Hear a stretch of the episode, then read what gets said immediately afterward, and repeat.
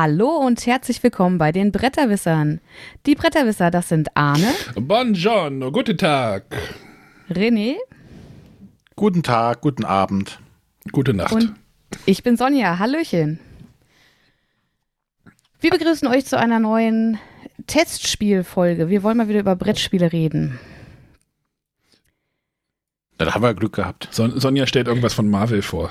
Uni Nein, United. heute nicht. United? You Champions oder Marvel Champions United. Ganz genau. Aber nicht heute. Geht dir das beim Fußball eigentlich auch so? So Manchester United und Manchester City? Nein, es geht mir in keinem Lebensbereich so. Ich verstehe auch nicht, warum das genau, genau mit diesen beiden Spielen passiert. Ich weiß es nicht. Ich, ich, als ich das geschnitten habe, musste ich nochmal sehr lachen. Ich fand das irgendwie sehr amüsant. Also ich will dich jetzt da nicht aufführen, aber ich fand es irgendwie witzig. Nee, alles gut. Äh, Wenn, wenn ich nicht selbst drüber lachen könnte, hätte ich es ja auch nicht so offen erzählt. Aber tatsächlich wurmt mich das ein bisschen, weil ich nicht weiß, warum ich genau diese beiden Spiele immer miteinander verwechsel. Es gibt Superhelden in beiden. Und irgendwann kommt dann noch Ja. Sentinels of the Multiverse nächstes Jahr und dann schmeißt du das auch noch da rein. und wer nicht weiß, worüber wir sprechen, hat die letzte Folge nicht gehört. Genau. Sollte das Dringend unbedingt nachholen. Ja, unbedingt reinhören. Ja, meine, mein Zalando blinkt hier die ganze Zeit. Ich muss das mal ausmachen. Dein Zalando. Ja, ich hatte das. Ich mal. Ballettschläppchen bestellt. Äh, Tats ja, Schuhe tatsächlich. Ich, Sonja, ich muss mal kurz abschweifen. Entschuldigung. Wir sind gleich fertig. Wir haben ja keine Frage der Alles Woche klar. heute. Ich habe ja so ein Schuhproblem. So große Füße. Renés Hund, findet. Renés Hund findet das total super, dass ich große Füße habe. Boah, dieses Jahr sind die Socken angeblieben. Und Du warst vorbereitet. Nein, also Schuhgröße 50. Äh, in so einen lokalen Deichmann kann ich halt einfach nicht gehen, da kriege ich keine Schuhe mehr, die bei irgendwie 48 aufhören. Deswegen gab es in Göttingen immer einen Schuhgrößen, nee, Übergrößen Schuhladen. Da wollte ich dann am Samstag hinfahren und fahre da halt vor. Das Schild hängt noch, aber der Laden war leer. Und jetzt bin ich ganz frustriert gewesen, weil ich das eigentlich immer sehr nett fand. Du gehst halt einfach schnell rein, weißt genau, okay, ich habe da drei, vier Paar Schuhe zum Ausprobieren und äh, bin dann da in zehn Minuten wieder raus. Und jetzt kriege ich keine Schuhe mehr. Ich muss jetzt demnächst nur noch barfuß rumlaufen. Jetzt habe ich einfach mal bei Zalando für 400 Euro Schuhe bestellt und guck mal, welche passen. ja. Ich schicke die Hälfte wieder zurück. Es tut mir leid für alle Paketboten und so. Und äh, aber ich habe halt in Göttingen sonst keine Möglichkeit, Schuhe in Übergrößen zu finden. Ich sehe schon den Paketbote mit so einer Palette von riesigen Kartons. Du lachst. Du lachst. Das ist ein Problem. Vor allem Josephine, die, meine Große, die hat auch schon Schuhgröße 41. Oh, okay. Mhm. Aber es war halt immer praktisch. Du fährst da einfach hin, weißt genau, Schuhe und wieder weg. Jetzt wird es halt komplizierter. Egal, die, die Freuden des Internets machen es möglich und äh, ich stelle mich dann nächst, nächst, demnächst äh, an die Wohn Wohnungstür und äh, schreie den Paketboten an, dass er mir Schuhe gebracht hat. Weil die Werbung kennt keiner mehr, ne? Doch, Schrei vor Glück, ne? Keine Ahnung. Mal, ich, das ist jetzt ein Testballon, ich muss das mal ausprobieren. Ich kann ja, ich kann ja nächste Woche mal berichten, ob das funktioniert hat. Ich habe einfach irgendwie vier Paar Schuhe und die in zwei verschiedenen Größen bestellt und naja. Egal. Tut jetzt nicht Not zur hast du ein Sache. paar Boote. Ja. Aber Arne, du kannst auch gleich weitermachen. Du möchtest auch bestimmt über ein Spiel heute reden. Ich kann auch über ein Spiel reden. Ähm, ah, jetzt, jetzt wird's ähm, auf einer, auf der Komplexitätsskala bei BGG, äh, wo fängt die an? Bei 1, ne? Startet die bei 1? Oder geht's da noch nur runter? Ich glaube, eins ist das? Minimum, oder? Also bei dieser Complexity Rating, ähm, möchte ich hier über ein Spiel reden, was die, das Rating 1 hat. Also über ein sehr einfaches Spiel. Ich möchte über My Gold Mine reden. Ähm, ein Spiel vom Kosmos Verlag. Äh, in Zusammenarbeit mit dem Mogel Verlag. Äh, kann ich nachher gleich nochmal kurz was darüber erzählen. Aber My Gold Mine ist ein, ein ganz einfaches Push Your Luck Spiel oder wie sagt man das? Äh, drück dein Glück Zockspiel. Zocken. Äh, es, geht, es funktioniert nämlich so, du hast eine Auslage einer Mine, äh, bestehend aus, ich glaube, sieben Karten. Und am Anfang und am Ende der Mine hast du an der einen Seite hast du einen Drachen und auf der anderen Seite hast du einen Ausgang. Die Zwerge, die ihr verkörpert, starten in der Mitte. Und jetzt geht es darum, Zwerge, was machen Zwerge für gewöhnlich, außer Bier trinken? Gold sammeln. Richtig, Gold sammeln. Du hast zwei Stapel, zwei Kartenstapel. Einmal den Ausgangs-, den Exit-Stapel und einen offen ausliegenden Goldstapel mit, mit Gold, äh, Gold-Nuggets drauf. Ähm, dieser Stapel liegt halt in der Mitte und verführt dich so, möchtest du jetzt einen, einen Stapel mit dem Gold-Nugget ziehen oder halt einen Exit-Stapel? Äh, eine Karte vom Exit-Stapel. Und wenn du halt einen Gold-Nugget ziehst, können halt verschiedene Dinge passieren. Auf diesen Gold-Nugget-Karten ähm, kann es halt sein, dass da ein einzelnes Goldnugget drauf ist, dann bewegt sich deine Figur nicht. Es kann aber auch sein, du hast, es gibt Karten mit zwei Goldnuggets drauf. Da lugt aber der Drache so ein bisschen raus. also so im Hintergrund. Äh, das bedeutet, du bewegst dich in Richtung Drachen mit deinem, mit deinem Spielfigur, mit deiner Spielfigur. Oder es gibt halt noch eine Karte, da kannst du halt Richtung Ausgang gehen, da ist dann halt ein, auch ein Nugget drauf. Das ist dann so, äh, das ist so die, die Mechanik, wie man diese Gold-Nuggets kriegt. Dann nimmst du dir diese Karte runter und wenn unter deiner Karte zu, zufällig eine Drachenkarte ist, was passiert dann, René? Äh, du wirst gefressen. Nee, der Drache bewegt sich äh, Richtung Ausgang. Also der geht halt einen, einen Schritt Ah. Richtung Gruppe. Das ist ganz cool gemacht. Du hast so eine große Karte mit dem Drachen, die schiebst du dann einfach nach vorne. Du drehst die Minenkarte um, die brennt dann halt auf der Rückseite. Das ist für Kinder total toll und aufregend. So wie, wie bei meinen Obstgarten mit dem Raben, ne? Immer ganz aufregend. ja, oder wenn du halt so, so relativ nah am Drachen schon dran stehst, kannst du dich entscheiden, du nimmst eine Exit-Karte. Auf den Exit-Karten gibt es verschiedene Sachen. Du gehst einen Schritt Richtung Ausgang, zwei Schritte Richtung Ausgang, die ganze Gruppe be- bewegt sich Richtung Ausgang. Du kannst einen Platz mit jemand anders tauschen. Oder auch manchmal ist auch noch Gold drauf. Das ist dann sehr verführerisch, weil wenn da drei Gold drauf ist, dann denkst du dir so, ah, riskiere ich das jetzt, dass ich das Gold quasi nehme oder lieber doch Richtung Ausgang? Da, das, da gibt es halt so ganz viel Überlegung, wo man, wo es Richtung Zocken geht. Und das ist halt auch der Kern des Spiels. Es geht ums Zocken, abschätzen, wann kommt der Drache, wann kommt, äh, wie weit kann ich nach vorne gehen, wie viel Gold kann ich sammeln, denn man spielt drei Runden. Äh, am Ende der ersten Runde wird geguckt, wie viele Goldnuggets hat jeder Spieler vor sich. Und dann bekommt man so große Goldklumpen. Der, der den meisten Goldnuggets hat, bekommt drei, der zweite zwei und der dritte noch ein.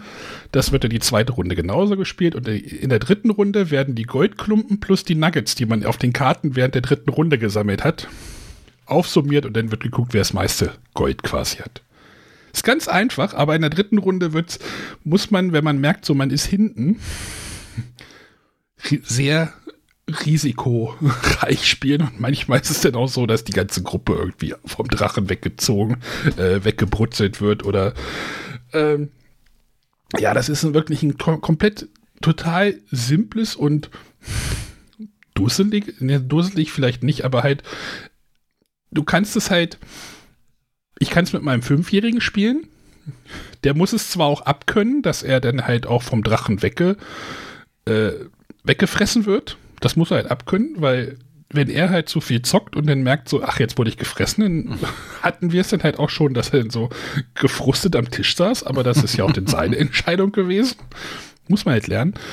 Ähm, und das Schöne ist, du kannst es halt auch mit sechs Leuten spielen. Da wird es mit der Steuerung der eigenen Figur, also sehr, sehr random, also da ist dann der Glücksanteil natürlich sehr hoch, weil halt sehr viel zwischen deinen Zügen, zwischen deinen Zügen passiert und es ist halt auch so, wenn du halt sehr schnell nach hinten läufst, quasi Richtung Ausgang, du bist sehr weit hinten, um halt auf Nummer sicher zu gehen, dann kann es dir halt auch ganz schnell passieren, dass du der Erste bist, der den Platz mit einem weiter vorne tauschen muss und solche Sachen. Also da ist dann auch so viel so, ja, ich muss mich eigentlich so ein bisschen immer in der Mitte aufhalten, weil zu weit hinten, dann wird man halt Ziel von so einem Angriff oder halt so einem Tauschmanöver und du kannst aber auch das so ein bisschen forcieren, dass du Leute schon aus der Mine rausschiebst mit so einem, mit dieser Aktion, die ganze Gruppe bewegt sich, weil wer aus der Mine raus ist, kann kein Gold mehr sammeln.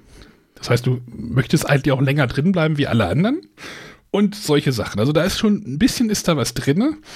Aber halt jetzt wirklich kein, kein großes, komplexes Spiel. Aber wir haben da echt viel Spaß gehabt. Wir haben das am, ähm, Wochenende. Äh, da war ich in der, in der Göttinger Spielegruppe.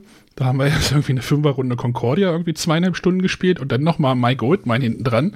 Und das war dann so der perfekte Absacker, weißt du? Das war dann so, das war genau das richtige Spiel denn für die, für die Phase, für die Zeit so, ne? Also wirklich nichts, wo Wie lange dauert so eine Partie?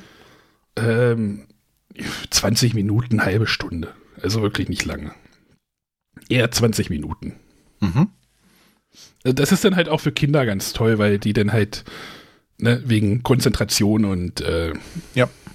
Aber halt, die Aufmachung ist halt toll. Diese Mine besteht aus so großen, dicken Pappkarten, also bisschen dickerer Papp. Nee, Pappe ist es nicht, aber diese dickeren, großen, so, so dieses Love Letter Kartengröße ist das, glaube ich. Ein bisschen dicker halt auch. Und das ist halt nett. Und wenn du den Drachen dann umdrehst, dann ist das schon irgendwie witzig und sieht halt auch cool aus. Kommt in einer kleinen Schachtel. Die haben da auch irgendwie so ein neues Label irgendwie drauf bei Cosmos. Da steht irgendwie Open and Play mit so einer Magnetschachtel. Ist halt wirklich sehr simpel, aber trotzdem halt so als Absacker funktioniert das hervorragend. Also wer was mit seiner, wer was mit Kindern sucht, äh, wird damit glücklich, aber halt ähm, auch. Ist es denn Open and Play? Ja, du musst die Karteneffekte so ein bisschen erklären, aber ansonsten kannst du da eigentlich relativ schnell loslegen. Oder beziehungsweise was macht dieses Open and Play aus? Also nee, ist du, irgendwie du so klappst einfach nur diese Schachtel auf. Also es ist einfach nur eine Magnetschachtel.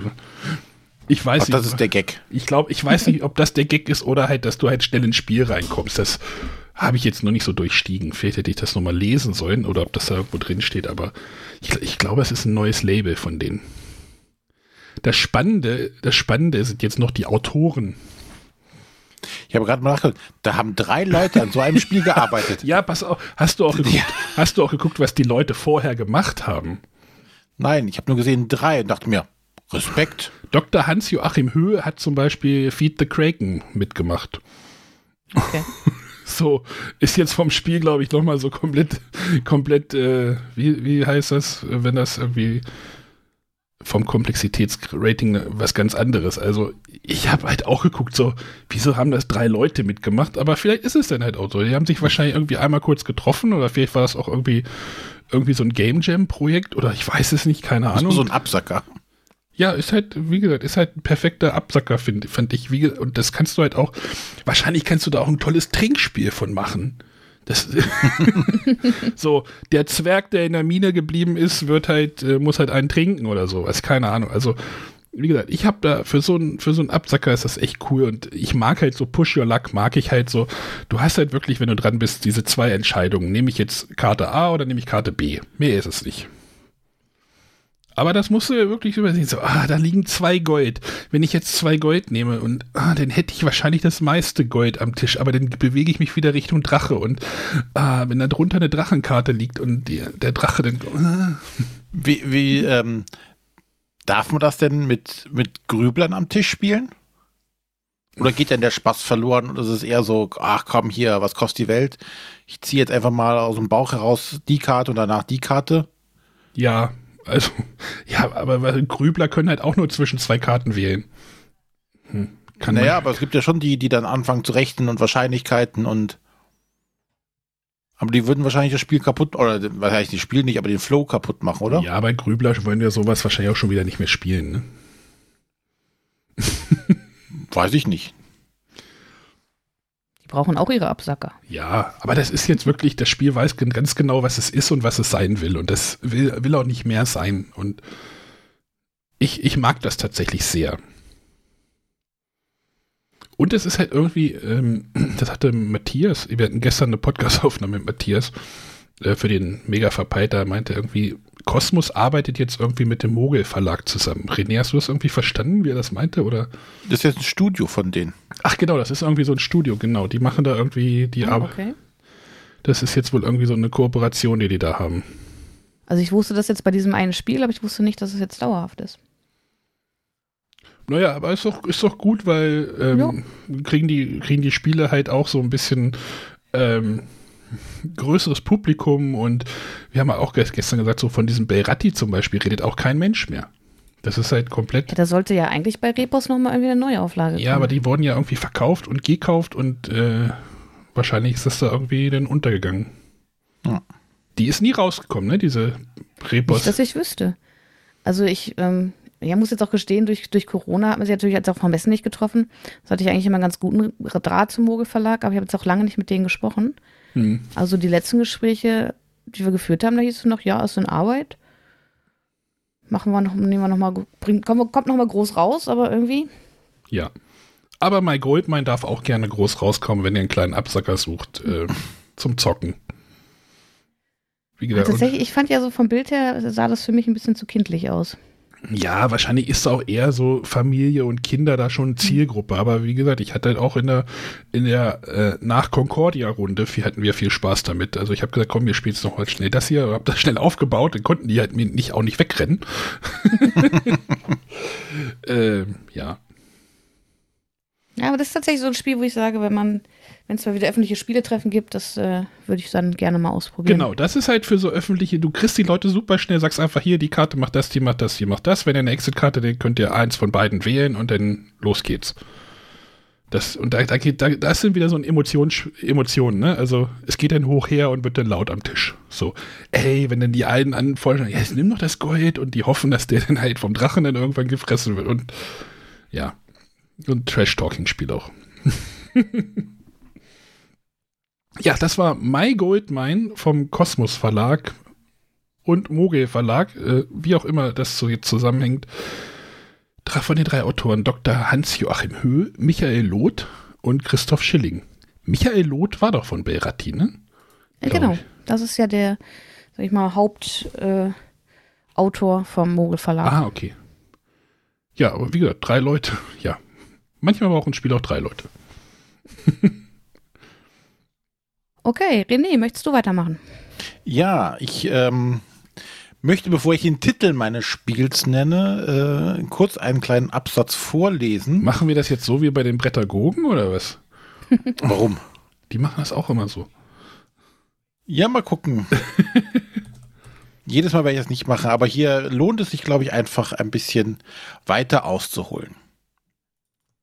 Dein eigener Dungeon. Jahrelang hast du schon davon geträumt. Ich weiß es. Jahrelang durftest du Angst und Schrecken nur als Dungeon-Mieter verbreiten.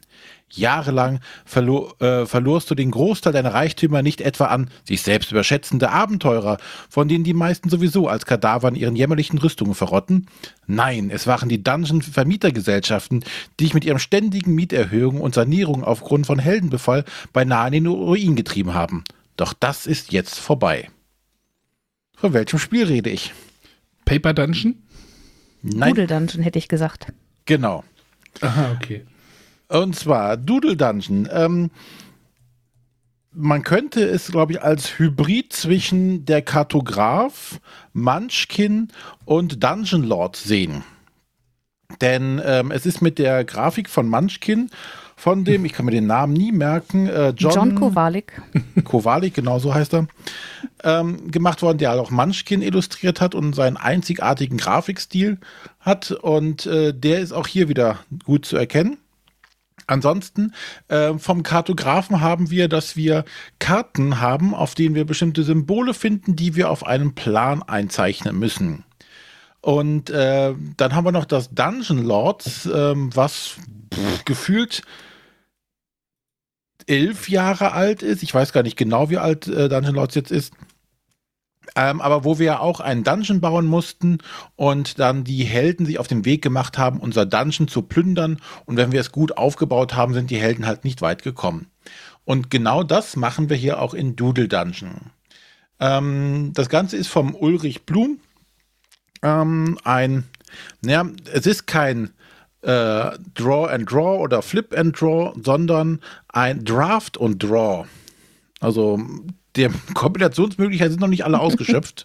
Wir haben bestimmt noch ein paar andere Sachen, die man machen kann und malen kann. Ähm, denn hier werden die Karten nicht, ähm, ja, äh, nicht umgedreht von einem Stapel für alle, sondern man draftet die Karten. Ähnlich wie bei Seven Wonders. Also man hat seine Handkarten, äh, pickt sich eine Karte raus, gibt sie seinem äh, Mitspieler weiter und malt dann auf seinem sehr schön großen DIN A4-Zettel äh, sein Dungeon auf.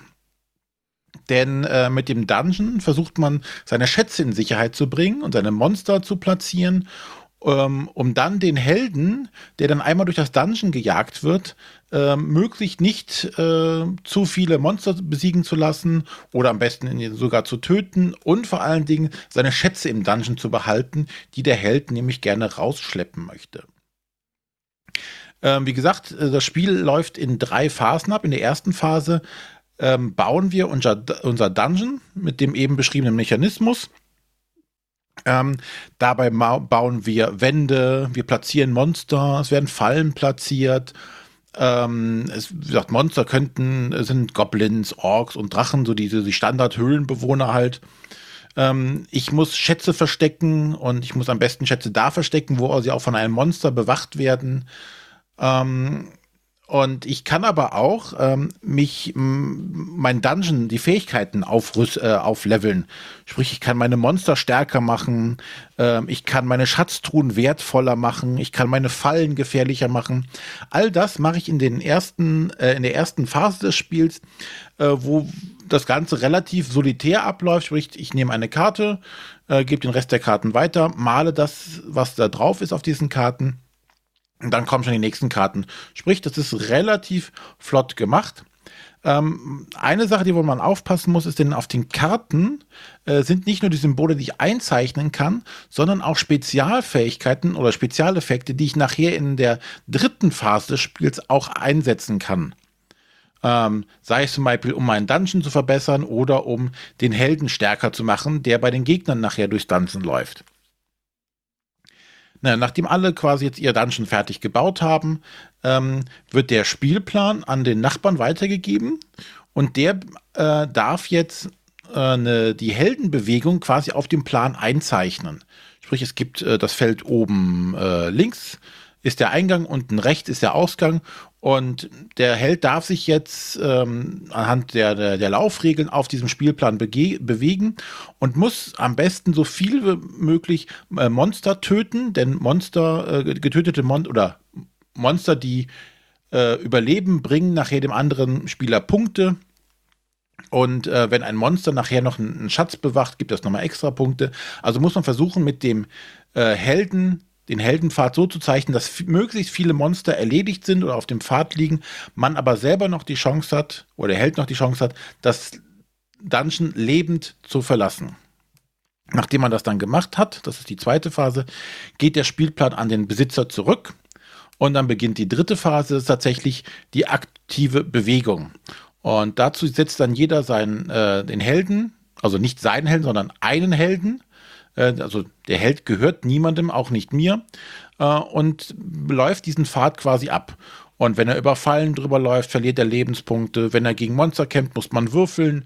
Ähm, wenn die Monster stark genug wird, krieg, verliert der Held Leben, ansonsten sterben die Monster. Und dann versucht, äh, handelt man das genauso ab, wie es eingezeichnet ist. Also man hat da nicht viel Wahlmöglichkeiten. Und am Ende hat der Held halt überlebt oder er ist im Dungeon gefallen. Und äh, das macht halt jeder Spieler. Und dann wird geguckt, ähm, wer die meisten Punkte hat. Und Punkte gibt es halt für überlebende Monster, äh, Schätze, die unter den Monstern sind. Und ähm, wenn man einen Held getötet hat, gibt es noch extra Punkte. Ansonsten gibt es Minuspunkte für die Lebenspunkte, die der Held am Ende des Spiels noch hat. So prügelt man sich quasi oder versucht man den Helden zu verprügeln im Dungeon und möglichst viele Punkte mitzunehmen. Und ähm, ja, das ist im Endeffekt das ganze Spiel. Ähm, kommen wir als erstes mal zur Aufmachung. Also ähm, für ein äh, Zeichenspiel, also ein, ein ähm, Kartograph-ähnliches Spiel, kommt es in einer großen DIN A4 großen Schachtel daher. Äh, in der befindet sich ein großer Block mit, ich habe keine Ahnung wie viel, ob das 100 Bögen sind, doppelseitig bedruckt, äh, Farb, in Farbe, äh, die man nutzen kann, um seine Dungeon-Pläne zu zeichnen. Äh, mit dabei sind vier Bleistifte, ein Radiergummi, ein Anspitzer. Also sprich, du kannst es tatsächlich aufmachen und kannst losspielen damit.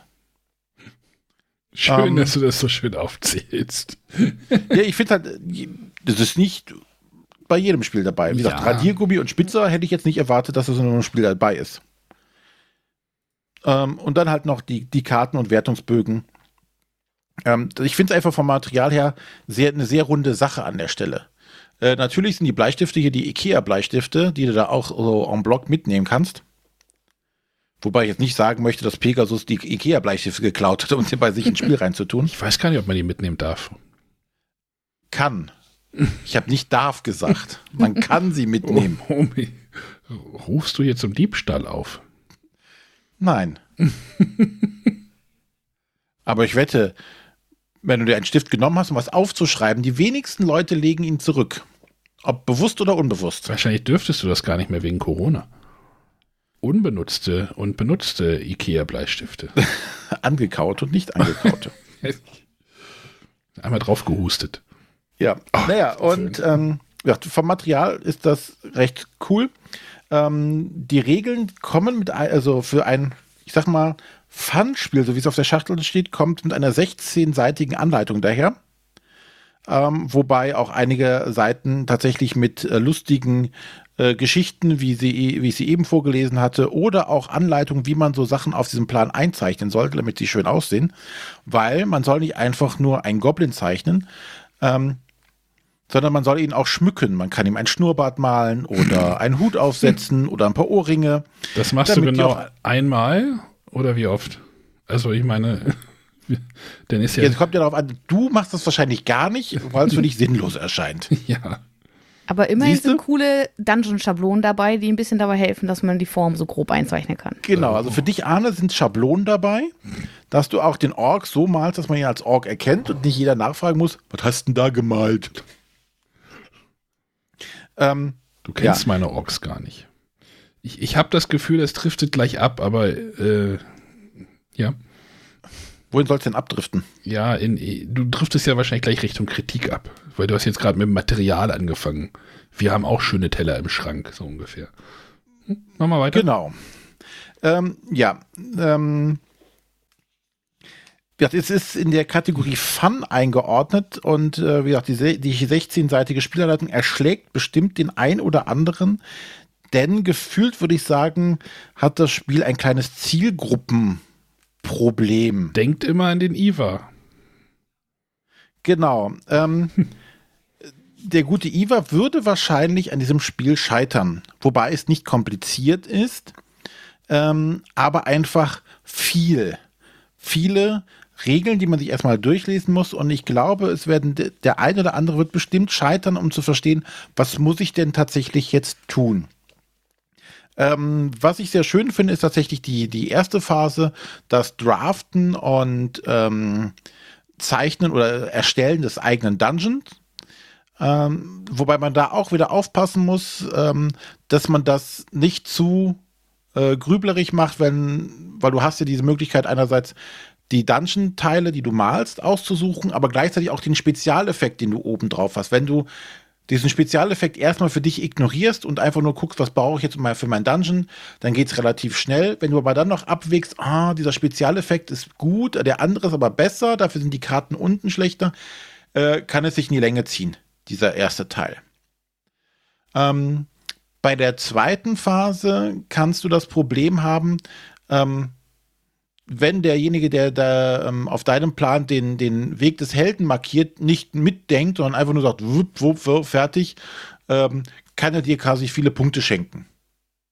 Und sprich, wenn du dann einen, einen Mitspieler hast, der äh, für dich das genau haarklein nochmal analysiert, wo, er, wo der beste Weg ist, wo er am meisten Monster töten kann oder am besten alle, äh, hast du natürlich schlechte Karten Gegensatz zu demjenigen, der einfach mal drei Striche macht und fertig ist. Ähm, was aber alles im Großen und Ganzen zu verkraften ist. Am schwierigsten finde ich leider die, die dritte Phase. Das ist die, die, die am langsten oder am längsten irgendwie dauert gefühlt mit der größten Downtime, ähm, weil du das schlecht parallelisieren kannst. Also so macht jeder sein eigenes Dungeon. Nach und nach wird das abgearbeitet, damit du mit deinen Handkarten, die du noch hast, interagieren kannst. Äh, wenn es alle gleichzeitig machen, wird es so ein heilloses Chaos und wird wahrscheinlich nicht gut funktionieren. Von daher ist das so der schlechteste oder der schwächste Part des ganzen Spiels. Und ähm, im Großen und Ganzen das weiß ich nicht, wo ich das Ganze einordnen soll. Grundsätzlich funktioniert das alles. Hattest du denn Fun? Das Oh. Problem ist tatsächlich, unter Fun hätte ich jetzt eher dein Spiel von eben. Ja. My Goldman eingeordnet. Das würde ich sagen, hier, pff, da passt dieses Label Fun drauf. Ohne Diskussion. Hierbei, weiß ich nicht, bei, beim My Goldmine, da bist du in zwei Minuten fertig mit erklären. Ähm, hierbei brauchst du doch schon eine Viertelstunde, äh, um so mal das, das grobe Spiel dann, na, Viertelstunde zu viel gesagt, aber brauchst schon ein bisschen mehr Zeit, um das den Leuten klar zu machen und bestimmt dann eine Partie, bis die Leute verstanden haben, was sie machen müssen und nicht erst ein, zwei Züge, wie das vielleicht da bei äh, My Goldmine der Fall ist. Herr Eger, Sie haben meine Frage nicht beantwortet. Nein, äh, ich möchte äh, Fun haben wollen. Also, So richtig ist der Funke nicht übergesprungen, obwohl ich, ja, die Aufmachung finde ich toll, das, wie es daherkommt, finde ich toll. Aber ähm, schlussendlich war es dann etwas zu zäh. Finde ich. Dem kann ich, ich mich tatsächlich nur anschließen. Ja, dem kann ich mich nur anschließen. Äh, Also ich bin ja, John Kowalik mag ich super mit seinen Illustrationen, habe mich sehr darauf gefreut. Äh, aber die erste Partie war extrem zäh. Und mir ging es ganz genauso. So am Anfang die Karten auswählen, Dungeon malen war noch ganz cool. Aber dann dieses, den Helden da durchschicken, das fühlte sich nach Abarbeiten an. Und das hat gefühlt ewig gedauert. Und dann diese Kämpfe auswürfeln und das war irgendwie nicht so richtig spaßig. kommt lieber in meine Goldmine. Ja, tatsächlich müsste, würde ich an der Stelle, wenn wir fragen, ähm, My Goldmine oder Doodle Dungeon, dann würde ich tatsächlich zum Arnetisch wechseln und sagen, lass uns das spielen. Du, hast, du kennst es ja nicht mal. Das ist ja das Beste. Ja. Ja, aber bei, bei My Goldman kann ich mir relativ gut vorstellen, wie es jetzt funktioniert, weil es ja nicht so viel zu funktionieren gibt. Du Ähm, meinst, meine Regel, meine Erklärung hat dir, hat dir einen Überblick über das Spiel gegeben. Das wäre Premiere hier im Projekt. Na, zumindest hat sie mich nicht vollständig verwirrt. Ja.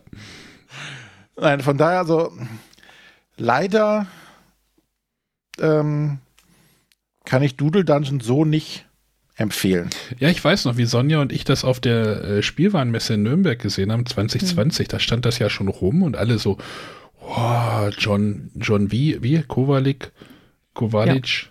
Wie man es Äh, genau ausspricht, weiß ich auch nicht. Ja, da hatten sie halt nur diese Schachtelgrafik oder die Grafik von dem Cover und so, ah, Ulrich Blum, ah, klingt cool, man dudelt sich einen Dungeon da zurecht, aber ja, hm. Also ist ja, wie, wie Arne auch sagt, also die Ausstattung ist super, äh, die Karten und oder auch diese äh, Dungeon-Blätter, die man da bemalt, das sieht schon alles ziemlich cool aus. Aber es ist dann doch eher zäh und nicht so richtig spaßig. aber es gibt doch da jetzt noch ein Konkurrenzprodukt, oder? Ja, das habe ich aber nicht gespielt. Es gibt ja noch das Paper Dungeons, ne?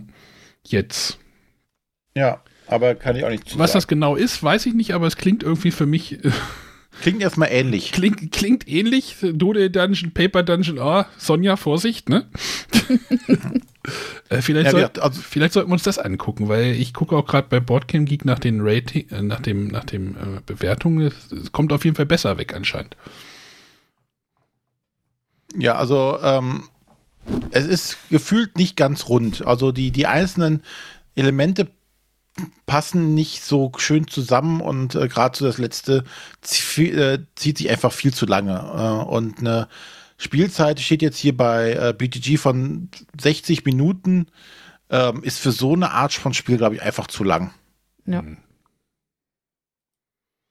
Und beim Zeichnen ist es auch genauso wie Arne vom befürchtet hat. Also zumindest habe ich die Erfahrung gemacht. In der ersten Partie denkt man sich nur, ja, male ich alles noch ein bisschen hübsch aus. Hm. Äh, und beim nächsten Mal denkt man sich schon so, ach komm, ich male das hier jetzt irgendwie grob nach Schablone, dass man ungefähr erkennen kann, was es sein soll. ähm, weil wenn dann jeder noch schön bunt ausmalt, zieht es einfach noch länger. Ja. Also dann doch lieber Munchkin spielen, wenn man die Grafik haben will. Ja. Aber das war. Wobei sich das äh, natürlich auch sehr ziehen kann. Ja. Aber ja, das war äh, Doodle Dungeon äh, von Ulrich Blum. Äh, der Künstler ist immer noch der John Kowalic und war bei, äh, kam bei Pegasus raus. Dann Okay. darfst du jetzt, Sonja. Dann bin ich jetzt dran. Ähm, ich möchte über ein Spiel reden, über das äh, Arne vorhin schon sagte, ah, da redet auch keiner mehr drüber. Ja, und genau deswegen finde ich, es ist auch ein guter Zeitpunkt, dass man mal wieder drüber redet. Und zwar Red Outpost von Hobby World, was im Vertrieb bei Asmodee erschienen ist. Ähm, was machen wir bei Red Outpost? Ähm, also wir schreiben das Jahr 1969 und eine sowjetische Rakete ist über den Mond hinausgeschossen auf einen fremden Planeten, der bewohnbar ist für die Menschen und deswegen lassen sich da ein paar Sowjets nieder und versuchen da so eine kommunistische Gesellschaft aufzubauen. Ähm, es ist grundsätzlich ein Worker-Placement-Spiel, aber es ist eine andere Art von Worker-Placement, denn wir leben im Kommunismus. Es gibt sechs Arbeiter und die stehen allen Spielern zur Verfügung. Ähm, diese können wir auf zwölf Orten auf dem Spielplan einsetzen. Und zwar ist es immer so, wenn ein Spieler ein, eine Figur ähm, das sind so sechs Arbeiter, die haben auch noch so spezielle Fähigkeiten. Wenn einer den irgendwo einsetzt, legt er ihn hin. Dann ist zum einen dieser Arbeiter erstmal blockiert, aber auch der Ort. Sprich, die anderen können dann aus weniger Arbeiten wählen und auch aus weniger Orten wählen. Ähm, die Geschichte drumherum, also es ist wirklich schön inszeniert und auch mit so einem gewissen Witz gemacht. Es ist eben so, morgens steht natürlich die Kneipe nicht zur Verfügung. Ähm, abends möchte dafür keiner mehr auf dem Feld arbeiten oder äh, nach Fischen angeln. Und so haben wir halt immer bestimmte Orte, wie gesagt, manche sind morgens gesperrt, andere sind zum Abend hin gesperrt. Und wir setzen unsere Arbeiter ein. Und was wir damit machen wollen, also zum einen wird festgehalten, wer welchen Mitarbeiter eingesetzt hat. Und wir versuchen, diese Arbeiter glücklich zu machen. Und jede Aktion, die wir ausführen, kann dazu führen, dass der Arbeiter genervt ist. Ähm, zum Beispiel gibt es einfällt, das ist die Mine. Der Minenarbeiter freut sich natürlich, wenn er seinen Job nachgehen kann. Der produziert dann richtig viel. Alle anderen produzieren weniger und sind total genervt und ihre Laune verschlechtert sich. Wenn die hingegen abends in die Kneipe ein Bier trinken gehen dürfen, haben die natürlich super Laune. Und ähm, wir spielen zwei Tage und jeder Tag ist in fünf Phasen unterteilt. Also wir haben den, den Morgen, dann haben wir den Mittag, Vormittag, Nachmittag ähm, die sind alle so ein bisschen anders aufgebaut. Je nach, also es ist unterschiedlich, wie viele Arbeiter wir in diesen einzelnen Phasen einsetzen dürfen. Zum Mittag zum Beispiel müssen wir alle in die Feldküche schicken, damit sie was essen können. Aber wenn wir jetzt zum Beispiel zu dritt spielen, können wir natürlich nur drei Arbeiter dahin bewegen. Die sind dann ein bisschen fröhlich, weil sie mittags was zu essen bekommen haben. Die anderen drei, die es dann nicht erwischt hat, bei denen steigt die Stimmung nicht. Und ja, so spielen wir eben diese zwei Tage durch und am Ende eines jeden Tages überprüfen wir, ähm, wie zufrieden die einzelnen der sechs Arbeiter sind. Und äh, da wird dann einfach geschaut, wer hat die Mehrheit, also wer hat am häufigsten diesen Arbeiter eingesetzt. Dafür haben wir so kleine Scheiben. Jedes Mal, wenn wir einen Arbeiter verwenden, müssen wir unsere Scheibe zu dem hinlegen und ähm, gucken dann, wie zufrieden er ist. Und das kann von minus zwei bis plus vier sein. Und so viele Punkte bekommen wir dann. Es gibt noch ein paar andere Wege, an Punkte zu kommen. Zum Beispiel gibt es Ressourcen. Wir können Ressourcen produzieren. Aber natürlich, wir leben im Kommunismus, produzieren wir die Ressourcen nicht für uns, sondern für alle. Entsprechend werden die auch gesammelt im Lagerhaus, auf dem Spielplan, ähm, werden die da hingelegt. Und sobald eine dritte Ressource einer Art platziert wird, dann ähm, wird sie fest ins Lagerhaus äh, gepackt und da gibt es dann zusätzliche Siegpunkte. Eben für den, der diese dritte Ressource einer Art produziert hat. Ansonsten können die anderen auch einfach in dieses Lager gehen und Ressourcen und irgendwas tauschen, zum Beispiel in Kristalle. Kristalle sind nämlich Sachen, die behalten wir für uns. Die wollen wir mit den anderen nicht teilen. Wir haben dann die Möglichkeit, zum Beispiel am Palast zu bauen. Da gibt es am Ende nochmal so eine kleine Mehrheitenwertung, wer da am meisten investiert hat. Und ja, so spielen wir diese zwei Tage und äh, gucken dann am Ende, wer die meisten Punkte rausholen konnte. Es gibt ein paar Felder, also ne, ich gehe zum Beispiel auf die Weide zu den Schafen mit dem Schäfer. Da wird dann Wolle einfach produziert. Wenn ich jetzt den Fischer losschicke an den See, Angeln ist ja immer so eine Sache, da weiß ich nicht genau, was passiert. Äh, und zwar gibt es da einen Kartenstapel für den See und da kann entweder nichts drunter sein, ein Fisch, zwei Fische, weiß man eben vorher nicht.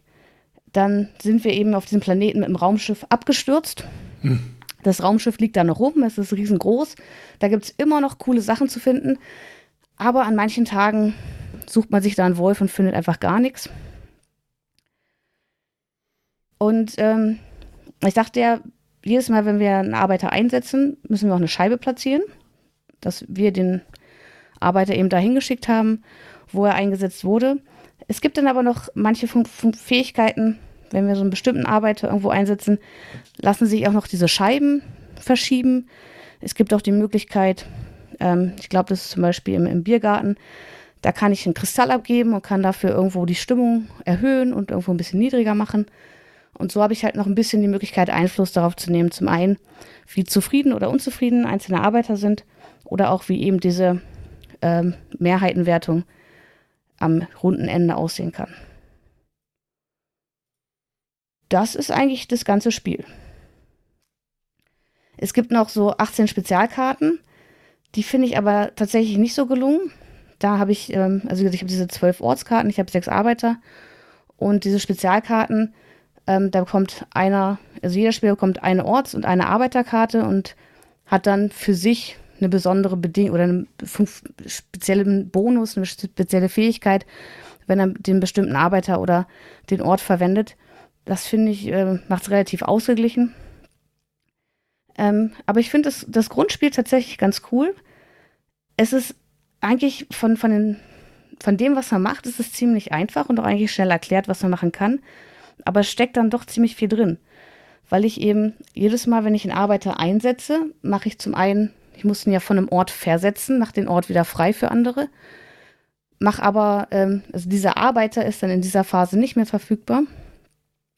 Und da muss man schon ziemlich mitdenken, wo ich jetzt einen Arbeiter wegnehme, was ich damit den anderen Spielern wieder ermögliche und es kann auch tatsächlich ziemlich fies werden. Also man kann jetzt natürlich sagen, wir sind Kommunismus, alles gehört allen, aber am Ende will natürlich einer die meisten Siegpunkte haben. Und ähm, ja, es ist, es ist irgendwie gewöhnungsbedürftig. es sind irgendwo bekannte Mechanismen, die aber dann doch, wie ich finde, auf eine recht innovative Art und Weise angewandt werden. Ich bin selber noch so ein bisschen hin und her gerissen, ob ich diese, dieses Gemeine wirklich mag. Ähm, es ist mit zwei bis vier Spielern spielbar und zu viert gefällt es mir am wenigsten. Okay. Weil dann auch diese Phasen nicht ganz gut passen. Also ich habe halt den Morgen, ähm, da hat, glaube ich, jeder eine Aktion. Dann habe ich den Vormittag, da spielen wir alle sechs Arbeiter. Sprich, bei vier Spielern haben zwei Spieler zwei Aktionen und die anderen beiden nur eine. Das kommt dann zwar am Nachmittag umgekehrt, aber trotzdem fühlt sich das zu viert tatsächlich irgendwie am, am unfairsten an. Zu zweit oder dritt gefällt es mir aber ziemlich gut. Wobei es schon so ist, in, in der Phase, wo man sechs Arbeiter einsetzt, da ist der letzte natürlich, der hat dann den einen Arbeiter, der noch verfügbar ist und hat dann auch noch wenige Orte. Da fühlt man sich so ein bisschen gespielt, aber ähm, über die zwei, zwei Runden gleicht das eigentlich schon wieder ein bisschen aus. Jo, Spricht's euch denn jetzt von meiner Beschreibung her an? Was ich total spannend finde, also so grundsätzlich ist es wahrscheinlich nicht meine Art von Spiel, ähm, aber ich finde es total spannend, diesen Arbeitern einen Zufriedenheitswert zu geben. Mhm. Weil das finde ich einfach thematisch total passend und spannend für so ein Arbeitereinsatzspiel, mhm. wo du sagst, okay, ähm, ich schicke jetzt mein, mein, oder ich knechte meine Arbeiter und schicke die ja schwere körperliche Arbeit leisten, aber die sind immer zufrieden, die machen das mhm. jeden Tag. Gab es, ja, hier, gab es ja seinerzeit bei Fresco ja auch. Da konntest du ja auf entscheiden, wann du auf deine Arbeiter aufstehen lässt. Und wenn sie halt früh aufstehen, haben sie auch schlechte Laune gehabt. Aber du bist halt früh dran. Genau. Und das finde ich für so, für so ein Arbeiter-Einsatzspiel einfach thematisch prima. Aha. Äh, und, und sehr passend. Und überhaupt, also jetzt von, von dem Erzählen her klingt dieses Umsetzen oder dieses Wir leben im Kommunismus, ähm, lass das bloß nicht die Laschet hören. äh, oh. Der springt dir ins Hemd, äh, springt aus dem Hemd und ähm, finde ich gut, also klingt gut umgesetzt und äh, passend umgesetzt, mechanisch dann. Auch wenn ich glaube, das, ich mag das Spiel wahrscheinlich nicht, aber das ist ja dann was anderes. Ich finde tatsächlich bei dem Spiel natürlich auch den Preispunkt, äh, ich weiß nicht, ob wir darüber auch nochmal reden müssen, äh, total spannend. Das war ja ein Kickstarter, René, das war ein Kickstarter, wusstest mhm. du das? Und das Nein. Spiel hast du halt für 30 Dollar bekommen was ja wohl für Kickstarter eigentlich eher so, naja, manche machen damit ein halbes Shipping oder sowas, ne? ja, Shipping kam ja wahrscheinlich noch on top.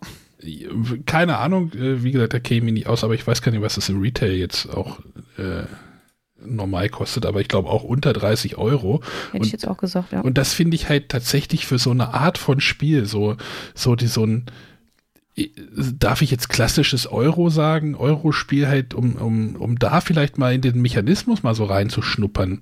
Vielleicht auch mal eine spannende Idee, da irgendwie ein Spiel zu haben, was halt einfach auch mal günstig ist. Ne? Also, was jetzt nicht irgendwie Richtung 50 tendiert, sondern eher, eher so äh, unter 30 sich bewegt. Ist halt auch spannend. Ja, und also ich muss dazu sagen, ich finde dafür das Material aber auch dennoch ziemlich cool. Also die Ressourcenwürfel, da habe ich jetzt wirklich nur so kleine Würfelchen in verschiedenen Farben. Und diese Einflussscheiben, die ich auf den Personen platziere, sind auch einfach eine runde Scheiben in vier Spielerfarben. Aber diese sechs Arbeiter, das sind ja wirklich alles ganz individuelle Holzfiguren. Also 25 kriegst du das so über den Daumen. Und das finde ich halt ein spannend. Entschuldigung, Sonja. Mhm. Ja, aber also das Spielmaterial ist mir tatsächlich auch positiv aufgefallen. Also das ist, ist so eine kleine, schmale Schachtel. Aber ich, ich frage einfach mal die gleiche Frage, aber du hast ja schon ein bisschen beantwortet. Hattest du denn Fun bei dem Spiel?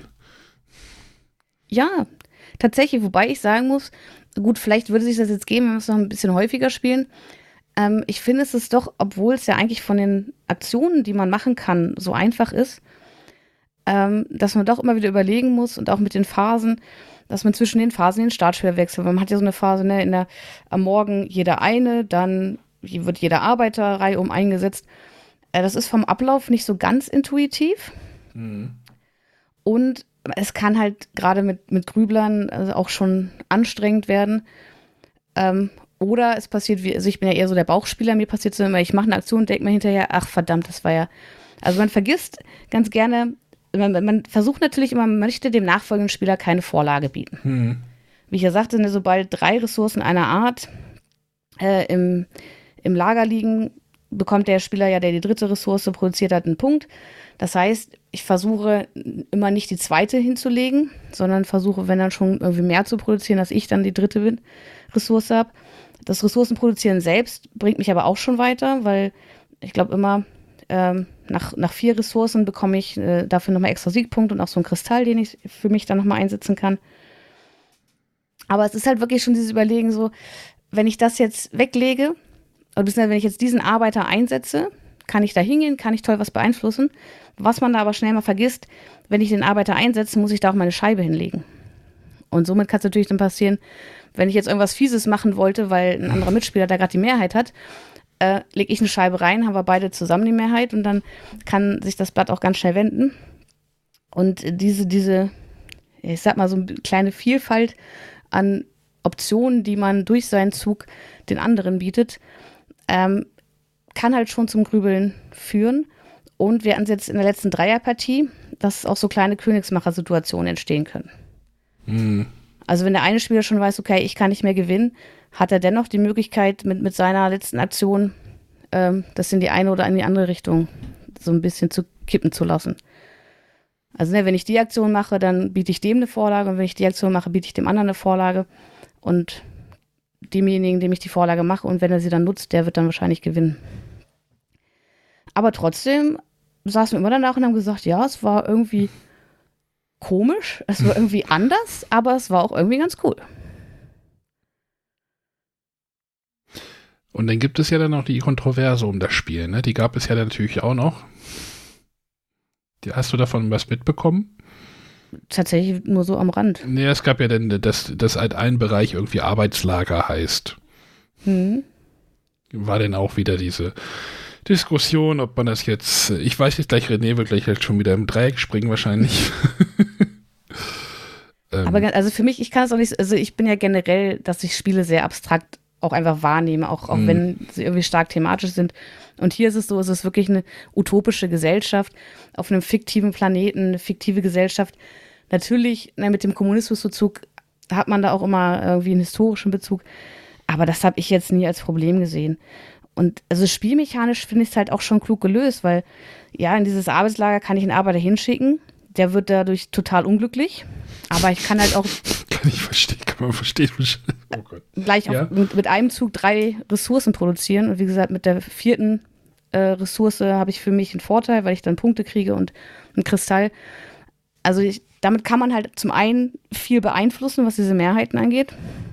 Oder eben die Zufriedenheit äh, eines einzelnen Arbeiters. Und zugleich kann man für sich auch einfach mal Ressourcen produzieren. Und ich sehe das halt eher auf so einem abstrakten Level und störe mich deswegen auch überhaupt nicht hm. daran. Also es ist okay, aber hat doch so ein paar Kanten, meinst du? Um das mal zusammenzufassen, oder? Ja, aber ich finde, es ist schon, es ist einfach dadurch, dass es mal was, was wirklich anders macht. Ja, und es ist halt nicht so dieses typische Worker Placement, ich sitze an Arbeiter ein, damit ich davon irgendwie einen Vorteil ja. habe und damit blockiere ich den Platz für die anderen.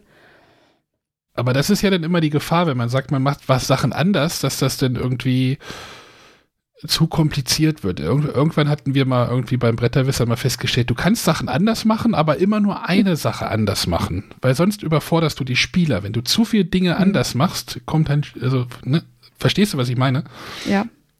So, du kannst, du kannst bei einem Deckbauer was verändern, aber nur eine Sache. So, so dann kann, bist du halt bei, ja, also wenn du zu viele Dinge veränderst, dann könnte es für die, zum Beispiel für die Worker Placement, äh, Worker Placement aller Agricola irgendwie dann schwierig werden. Ich meine, das mal, die ganze Prämisse ist ja äh, so ein bisschen, das kommt ja vom Thema her, ähm, dass ey, euch gehört gar kein Arbeiter, sondern allen gehören die Arbeiter. Das ja. passt natürlich thematisch super. Also äh, so dieses, dieses kommunistische äh, Ding dazu. Ja, und auch diese, ihr produziert Ressourcen, könnt euch dafür vielleicht in naher Zukunft mal einen äh, Vorteil erlangen, aber die Ressourcen gehören nicht euch, sondern die schmeißt er gleich wieder in den Pool für alle. Genau. Ja, also da frage ich mich auch, wie da die Entwicklung aussah, ob die, wie das entwickelt wurde und ob wann dann das Thema dazu kam. Also das wäre wär auch mal eine spannende Diskussion oder spannende Überlegung. Kam, war das, haben die das vom Thema her begonnen oder von der Mechanik her? Das ist ja immer die das große Frage. Das wäre tatsächlich interessant, ja. Ja. Ja, aber ich würde sagen, also ich, ich finde es schon cool und ich finde, jeder, der äh, so mal ein bisschen was anderes erleben möchte, der auch gerne äh, fiese Spiele mag, wo man dem, dem Mitspieler mal so richtig einen, einen reindrücken kann, der sollte sich das auf jeden Fall mal anschauen. Ähm, ich würde jetzt gern den äh, Autoren nennen. Ich weiß noch nicht, ob ich das fehlerfrei hinbekomme. Und zwar ist das Raman Hiroririk. Und äh, wie gesagt, erschien bei Hobby World und ähm, vertrieb die deutsche Version bei Asmodee. Genau, das werden wahrscheinlich Russen sein, nehme ich mal an. Aber Red Outpost. Warum redet keiner mehr darüber? Ich weiß es nicht. Ich weiß also, noch nicht, das ist ja zur Spiel digital erschienen. Ob das überhaupt die Spieler so erreicht hat. Die, ne, also du hast ja zum einen hast du vielleicht die, die Kickstarter-Bäcker, die es dann eh schon hm. äh, darüber haben. Ich weiß, ich habe jetzt keine Vorstellung davon, wie gut das im Handel angekommen ist. Ja, es ist ja, ja aber wie viele Spiele hast ja, du, über die man länger als ein paar Monate spricht? Da, da ja. die Diskussion, den, den Punkt wollte ich auch gerade noch. Ich meine, über wie viele Spiele redet man länger als irgendwie vier Wochen so? Wer redet noch über Everday so zum Beispiel, ne? Oder so? Ähm, ja. Ich glaube, dass einfach die, die Fluktuation zu groß oder das, was nachkommt, immer zu viel dass du tatsächlich da ein Spiel dran bewerten kannst, äh, wie lange es in aller Munde war. Ja, und es hängt jetzt auch kein großer Name dran, ne? Also es hängt jetzt kein großer, es hängt jetzt kein Eric Lang oder oder kein Star Wars als Thema dran, sondern es ist halt äh, russischer Verlag. Ich, ich weiß jetzt nicht, was der Autor vorher gemacht hat, aber äh, hatte jetzt so nicht die große, das große äh, Community-Backing, sage ich mal, ne? Hm. Genau, also wenn man bei Boardgame Geek schaut, ist das der einzige Eintrag. Ja. Das hilft dir natürlich für so ein Spiel auch nicht. Dann hast du halt, oder so ein Jamie Steckmeier-Spiel, ob es jetzt gut oder schlecht ist, wird halt über den Namen natürlich schon äh, transportiert. Hm. Egal. Ja, dann haben wir es auch schon wieder geschafft für heute. Ja. Ich darf nicht mehr über Secret Hitler reden. Ach so, wenn du möchtest, kannst du es gerne noch Ja, tun. ich kann ja mal kurz erzählen. Also wir hatten jetzt hier, äh, die Zahlen haben es ja noch ein bisschen zugelassen und ich hatte mal ein paar, also quasi die Hälfte meiner Göttinger Spielegruppe irgendwie hier zum Grillen. Und da habe ich gedacht, ey, wir sind sieben Leute. Hm.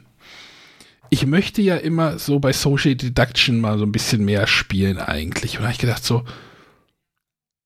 bereite mal Secret Hitler vor. Ich habe schon so ein bisschen vorgefühlt, ob so, weil es gibt ja bei Secret Hitler ja auch viele Leute, die sagen, das lehne ich kategorisch ab, aufgrund des Namens.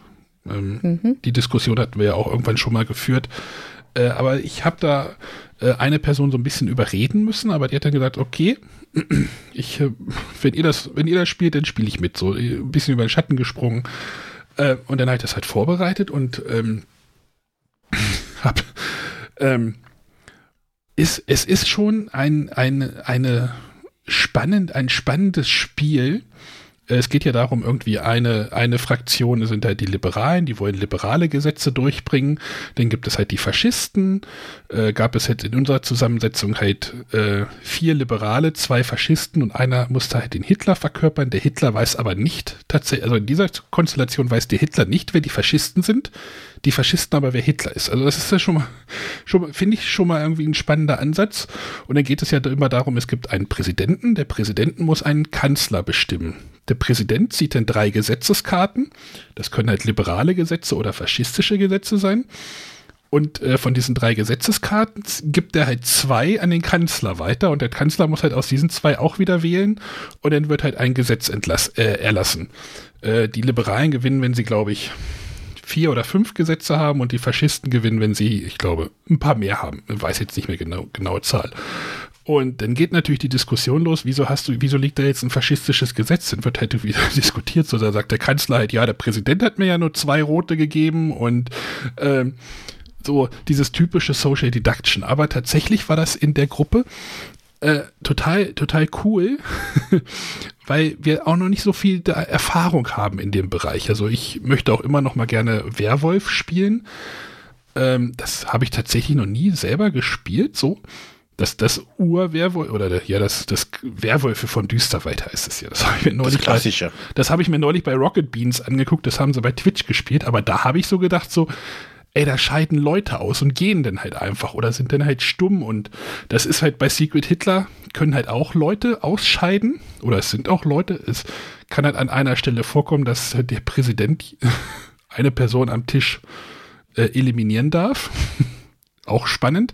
Wenn das denn Hitler ist, ist übrigens gut, ne? ähm, aber es ist eigentlich immer so, dass die Gruppe fast bis zum Ende so zusammenbleibt. Und das war halt cool.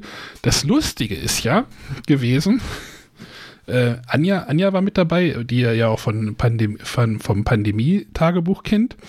Und sie hasst solche Spiele. Sie hasst Tempel des Schreckens oder so halt, ne, weil man, wenn man sie schief anguckt, dann fällt bei ihr alle, äh, jeder Bluff irgendwie sofort auseinander. Und ratet mal, wer unser Hitler war. Ja, Anja war dann am Ende der Hitler. äh, die Liberalen haben trotzdem gewonnen, aber es gab eine Szene, die war ganz entscheidend. Da war Kerstin die Präsidentin, die dann halt im Nachhinein auch Faschist war und sie hat dann einfach gesagt, ach, ich weiß gar nicht, was ich, wen ich jetzt als Kanzler bestimmen soll und ach, äh, wen nehme ich, ach, ich mach mal Schwesternpower. Dann hat sie halt ihre Schwester als Kanzler äh, benannt und wenn das halt relativ spät im Spiel passiert und Hitler wird zum Kanzler ernannt, ähm, dann hat, haben die Faschisten auch gewonnen. Aber dieser Kanz, diese Kanzlerwahl muss halt immer vom, von der Gruppe nochmal bestätigt werden. Und zum Glück hat sich die Gruppe dagegen entschieden, dass Anja, weil sie war so, so leicht verdächtig und ähm, das war dann halt total cool und es haben dann alle war ein großes Hallo, als sie dann halt der Hitler war. also ich habe jetzt gerade Anführungszeichen gemacht mit meinen Fingern. Ähm, tatsächlich möchte ich gern öfter, also öfter nochmal solche äh, Deduktionsspiele spielen. Ich hatte dann auch noch Mafia de Cuba vorbereitet, weil ich dachte, na, wenn es mit dem Thema nicht passt, aber das ging tatsächlich gut und es war, ja, das ist halt diese, diese, diese Version, die ich habe, das ist irgendwie so, ich weiß gar nicht, irgendwer meint, ich hätte eine raubkopierte Version da irgendwie gehabt.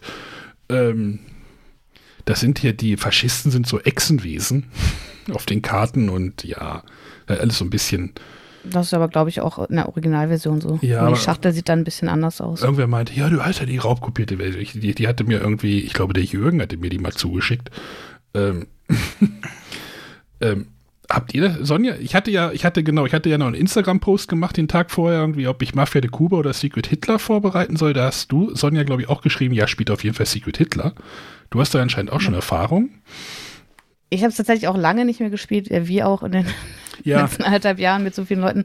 Ähm, wir haben es tatsächlich ähm, auf der BerlinCon auf der letzten gespielt, 2019.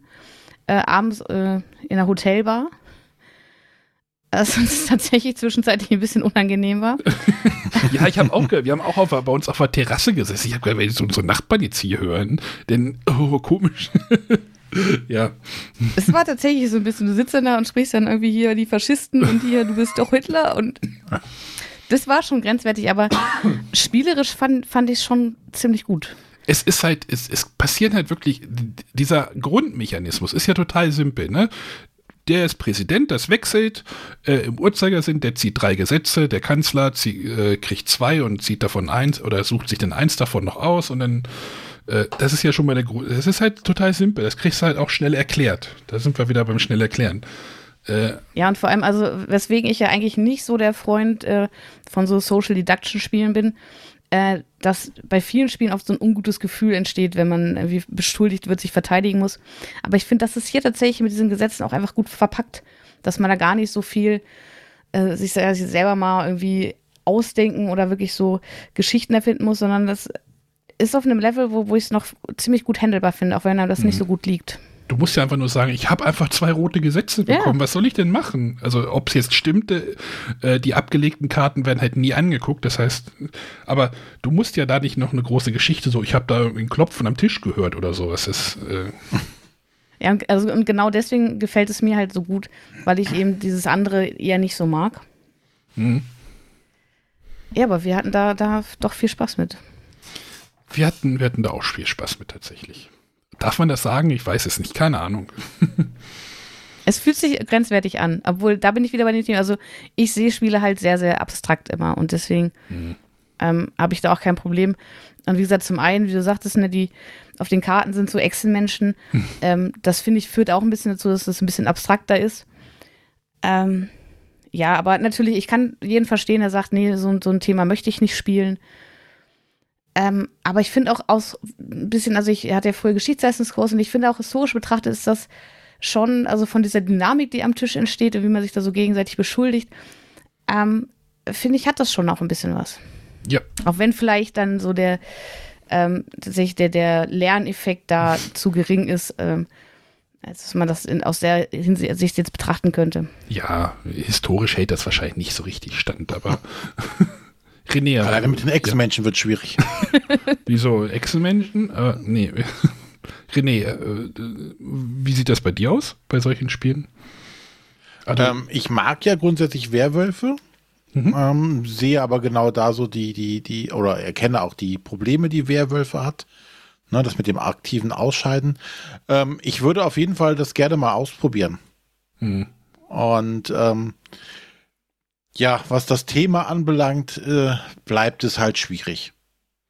Ich finde, das skaliert halt auch gut. Also in der Version, die ich habe, da hast du halt äh, so, so einen Spielplan und der ist halt für verschiedene Spieler Gruppengrößen angepasst. Mhm. Also in der, wenn du mit fünf Leuten spielst, hast du halt irgendwie drei Liberale, einen Faschist und einen Hitler und der Faschist und die Hitler kennen sich. Und bei uns war es dann halt so, dass Hitler nicht wusste, wer die Faschisten sind. Und äh, die, diese, diese Pläne und die Sonderaktionen, die man halt bekommt als Faschist, äh, sind da halt so ein bisschen anders verteilt und skaliert. Also aber es wäre doch sicher auch eigentlich kein Problem, dass ähm, ein anderes Thema drauf zu machen, oder? Ja, es gibt da auch andere Themen. Es gibt, glaube ich, Secret Voldemort, es gibt Secret Sith, glaube ich.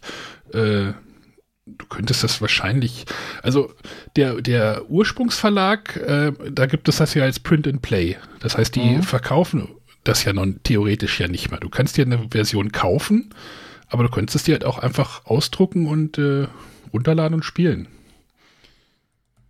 Wahrscheinlich gibt es da etliche Versionen von und Du könntest da wahrscheinlich auch ein Fantasy-Thema draufpacken. Das wäre wär wahrscheinlich gar kein Thema. Oder nimmst das in die Welt von der Widerstand oder sowas. ja, ich denke halt einfach nur, damit, damit würde es dem Spiel wahrscheinlich äh, leichter auch sein, für eine andere, für eine mhm. größere Zielgruppe erreichbar zu sein.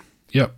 Ja, die Frage ist halt, du setzt dich ja dann schon so ein bisschen mit dem, mit dem Hitler oder keine Ahnung, ob man das dann irgendwie ob man sich denn damit doch noch mal ein bisschen auseinandersetzt oder sowas. Secret, Pi Secret Pirate gibt es auch. Und naja, das wäre wahrscheinlich so ein Standardthema, was da drauf. Ich glaube nicht, dass man sich da mit dem Thema noch mal näher auseinandersetzt, wenn man das Spiel gespielt hat, oder? Ja, aber so kann's, was macht der, welche Rolle hat der Präsident und welche Rolle hat der Kanzler?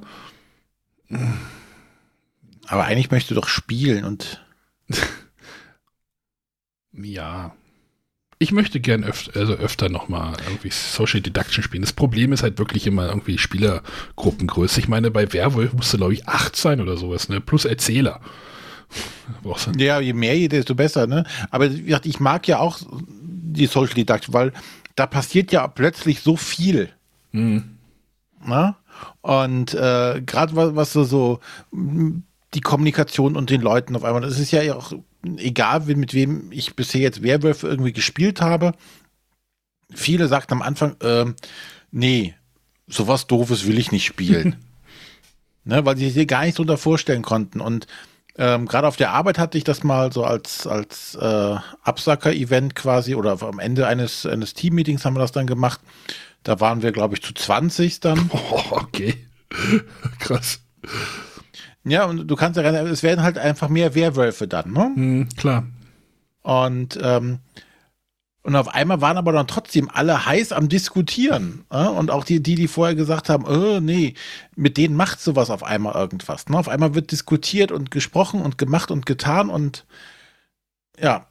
Mhm. Und deswegen finde ich solche äh, Social Deduction Sachen gerade für große Runden echt super dann. Aber die müssen halt einen leichten Einstieg haben. Ne? Wenn du so viele Leute hast, kannst du nichts mit, nichts mit komplizierten Regeln groß Genau, kommen, ne? deswegen, also ja, ähm, bei, bei 20 Mann ist natürlich auch äh, dieses Ausscheiden, der Erste, der ausscheidet, ist natürlich echt doof für denjenigen. Mhm. Es kann ja. aber auch passieren, dass einfach weitere ausscheiden, obwohl es eigentlich gar nicht vor Spiel geplant ist. Das ist uns mal passiert. Es war tatsächlich auch eine sehr große Runde. Es war eine Geburtstagsfeier und äh, äh ich hatte zusammen mit Micha noch einen Bekannten dabei, der jetzt gar kein, also weder das Geburtstagskind noch irgendwelche anderen Gäste kannte. Und ne, dann hast du ja immer die Phasen, alle machen die Augen zu, Augen wieder auf und plötzlich war er weg. Und wir haben ihn dann zwei Stunden später in unserer Stammkneipe wieder getroffen. Er sagte, das war mir zu blöd. War er Werwolf oder war er Dorfbewohner? Ich weiß es nicht mehr. Bürgermeister. ja, das finde ich immer schade, wenn die Leute es noch, dem noch nicht mal eine Chance geben. Ja. Nicht mal eine Runde. Ja, aber diese Partie ging aber auch gefühlt ewig. Ja, Werwolf hat da seine Probleme und äh, aber so dieses Grundprinzip finde ich halt schon immer spannend. Weil du eigentlich, du hast ja nichts, ne? du hast kein großes Spielmaterial, jeder mhm. hatte eine Rolle irgendwie bekommen, den könntest du aber auf einem Post-it auch hinschreiben. Ja. Hm. Und ähm, dann passiert auf einmal irgendwas. Ja, bei der, was sie da bei Rocket Beans gespielt haben bei Twitch, das waren auch irgendwie nur so selbst ausgedruckte Zettel, mehr oder weniger, so ein bisschen irgendwie verstärkt, aber ähm, ja. Aber es war, war, war cool. Da hatte ich den einen Samstagabend irgendwie viel Spaß im Fernsehen. Gut, wenn wir jetzt eh noch dabei sind, dann würde ich auch gerne noch einen äh, kleinen äh, quasi Ersteindruck ist es bei mir. Äh, Arne, du hast ja schon mal drüber gesprochen, über Fiesta de los Muertos. Mm, ja. Mm. Und ich hatte jetzt auch die Gelegenheit, wir waren zumindest mal wieder zu fünft, äh, da kam es auf den Tisch. Und ich muss nicht, ich glaube, dein Fazit war damals auch so, ja, es ist irgendwie schon ganz cool, aber die Wertung ist irgendwie merkwürdig und irgendwie so richtig gut funktioniert es auch nicht. Ähm, ja, ähnliche Erfahrungen haben wir auch gemacht. Mir ging was verloren, aber du wirst da wahrscheinlich gleich drüber reden, ja. Ähm, genau, also wir haben, wir haben zwei Runden gespielt und da ist es ja so, ähm, jeder sieht einen Begriff, schreibt dann ähm, einen passenden Begriff dazu auf, ähm, um auf diese Person äh, hinzuweisen. Der nächste guckt sich das an, wischt es weg, schreibt dann seinen Begriff dahin. Und dann kann es halt schon passieren, dass der zweite äh, einen Begriff hinschreibt und der dritte dann schon wieder den vom ersten verwendet, weil er ja nicht weiß, was vorher da stand. Und das ist ja genau das, was du meinst. Im Gegensatz äh, zu so einem Mutabo oder ähm, Stille Post extrem. Ja, da kann, Man, da kann dir das aber auch passieren, dass der Begriff dann wieder, dass sich der Begriff nicht groß ändert. Das kann dir ja. Naja, aber da hast du zumindest hinterher äh, die ganze Auflistung, kannst das so ein bisschen nachvollziehen. Genau. Ähm, von, mhm. von, wo ist es jetzt dann wohin gekommen? Und hier kannst du es später natürlich auf der Tonspur nochmal machen. Mhm. Ähm, äh, aber tatsächlich, also ich fand es im Spiel erstmal merkwürdig, ähm, in unserer ersten Partie hatten wir das Problem, äh, da hatten wir viele äh, Harry Potter Begriffe. Also wir hatten sowohl den Voldemort dabei, ähm, als auch Spoiler? Weiter. Okay, als auch den, den Dumbledore, glaube ich, heißt er. Entschuldigung, ich habe die Filme nicht gesehen. Das war auch mein Problem. Ich saß dann da und dann hast du der Begriff, okay, ich konnte es gerade noch zuordnen, es ist Harry Potter. Ja, die sind alle Und- tot, ne? Ja, oh ja, sorry. Ja, da habe ich nicht drüber nachgedacht. ähm, auf jeden Fall war das schon irgendwie ein bisschen merkwürdig, weil ich habe bei, dem, bei der einen Person auf meine Karte irgendwie Zauberer oder irgendwie sowas geschrieben und bekam dann eine andere Karte und da stand dann das gleiche Wort, das ich auf eine andere Karte geschrieben hatte. Und das war für mich Magier. also völlig so, ey, wie kann das denn sein? Nein, das war wirklich exakt das gleiche Wort, was ich verwendet habe. Ich dachte, aber es ist doch jetzt eine andere Person. Und äh, am Ende haben wir es tatsächlich dann doch noch ganz gut äh, zugewiesen bekommen. Ähm, aber wir hatten auch in der zweiten Runde dann, da hatte ich ähm, als Person Karl Marx und habe, glaube ich, Sozialist geschrieben. Und der nächste schrieb dann links. Der dritte schrieb Richtung. Und jetzt hatte der vierte die Wahl. Links oder rechts? Links oder rechts? rechts. Er schrieb tatsächlich links und so war es dann auch ziemlich leicht zuzuordnen, wo ich mir dachte, was wäre passiert, wenn er rechts gewählt hätte? Wäre man dann vielleicht von der Auswahl an Personen doch darauf gekommen, dass hier ja nur eine Person ist, der man äh, sicher links zuordnen kann und Genau. deswegen. Genau, wenn du denn die Person bist, die halt links geschrieben hat, könntest du halt sagen so, ey, ich habe die Information, dass ich links geschrieben habe, dann ist der bestimmt auf rechts gekommen. So ungefähr, also so. Ja, Du hast ja dann immer eine Information ja auch noch mehr wie alle anderen für die, für die genau. Ja. Ja, aber wie gesagt, also ich fand's, oder wir fanden es alle irgendwie total witzig, deswegen haben wir auch noch eine zweite Runde gespielt, aber irgendwie fühlte es sich auch nicht so richtig gut durchdacht an und war irgendwie merkwürdig. Und dann, äh, gut, da sind wir wieder bei meinem Wertungsproblem. Ist es ja dann am Ende so, man guckt dann, wie viele es richtig haben und dann hat man entweder die Toten besänftigt oder auch nicht. Und das Spiel ist jetzt zu Ende nach Ja. einer Runde. Genau, ent- entweder hast du gar keine Wertung oder eine Wertung, die kaputt, also äh, eine Wertung, die funktioniert oder scheißt auf die Wertung, aber hier ist sie irgendwie kaputt, habe ich das, oder ja, oder, oder nicht existiert, keine Ahnung. Was ich mich gerade gefragt habe, was wäre, wenn man dieses Spiel mit den Blöcken von Stille Post Extrem spielen würde, dann könntest du ja den Weg nachvollziehen, so als, als Endgag am Ende. Hm, vielleicht wäre das besser. Aber ich finde es halt immer doof, dass man die Begriffe dann wegwischt und dann äh, gehen halt diese Wege, die halt manchmal ja wirklich Ja. lustig sind, die gehen halt irgendwie, die wischt man halt so weg. Und das, das fehlte mir halt tatsächlich bei dem Spiel.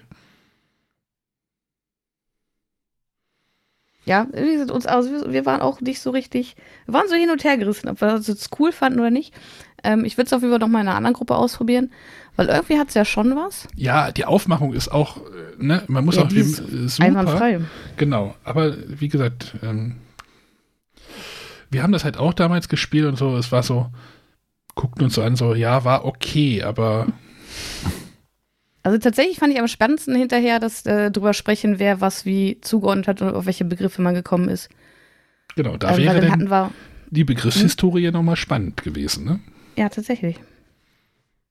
Nimm mal die Blöcke von Stille Post Extrem mit. Ich besitze kein stille Post. Sonja. Dafür haben wir Mutabo. Ja, oder ja, bei Votabo Fight ist ja die, könnte es, man könnte Ja. es vielleicht auch über Falten von Blättern machen oder sowas, aber das kann ja dann aber auch nicht so der Weisheit letzter Schluss sein, ne?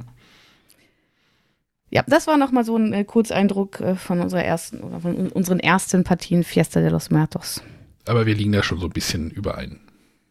Ja, also es es wird nochmal auf den Tisch kommen, weil die Grundidee fand ich jetzt gar nicht so verkehrt. Wie gesagt, das Material hat was, aber irgendwie fühlt es sich nicht so richtig rund an.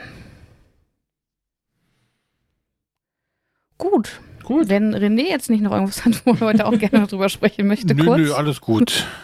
Muss Doch, René, du hast raus. Anak gespielt das erste Mal. Schon was länger her und ähm, ja, möchtest nicht drüber sprechen. war, war okay. Sonja, moderier mal ab, bevor er hier irgendwie unsere Hörer verkrault. Ja, vielen Dank an euch alle fürs Zuhören. Äh, wir sind nächste Woche wieder da und ich glaube, wir beantworten noch mal ein paar Fragen, die bei uns eingegangen sind. Wenn ihr noch spannende Fragen habt, könnt ihr sie gerne einsenden. Und zwar an die Telefonnummer, die Arne jetzt benennen kann, hoffentlich. Ich habe jetzt darauf gewartet, dass du sie nennst. Nein, kann ich nicht. Äh, schickt uns eine WhatsApp-Sprachnachricht an den 0170 54 44 84 und die 3. Ich schreibe es auch in die Kapitelmarke rein, damit ihr es direkt sehen könnt in eurem Podcatcher. Hilft ja auch, ne? So, so. Genau. den- Ja, also wir haben noch ein paar schriftliche Fragen auf jeden Fall. Wenn wir jetzt noch ähm, ein paar über WhatsApp bekommen, nehmen wir die natürlich auch noch mit auf. Jo. Und dann hört ihr uns nächste Woche wieder. Bis Ge- dann. Tschüss. Tschüss. Tschüss.